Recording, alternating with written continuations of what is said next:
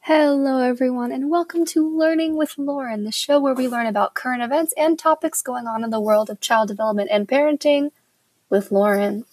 This show is dedicated to discussing a hot topic in recent years controversial children's books.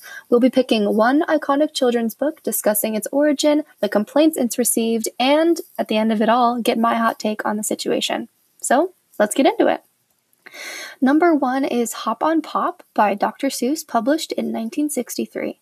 Now, this is not the first time Dr. Seuss, a favorite in the children's book community, has received backlash for his educational materials not being appropriate or beneficial for youngsters.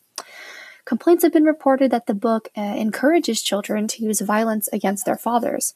Some libraries were even asked to pull the book from shelves, and some also demanded an apology to fathers and pay for the damages resulting from the book.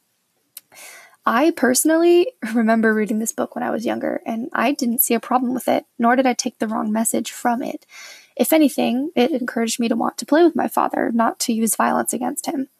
In addition, the book only mentioned the actual act of hopping on pop in one stanza of rhyme. The bulk of the rest of the book is chock full of other rhymes. It is possible, however, that some children were to take the message the wrong way. Yes. But it, is it not the job of the parents to discuss concepts such as these with their children, rather than blaming the library who had nothing to do with the conception of the book? Not to say it would be appropriate to come after Dr. Seuss in his grave, but it is important to not only read with your children, but to discuss with them what you're reading about. This cultivates a healthy relationship between parent and child, as well as fosters their knowledge inside and outside the words on the page. So, what do you think? Should Hop on Pop be taken off of library shelves and no longer shared with children? Should parents have discussions about reading with children? What were your experiences with the book?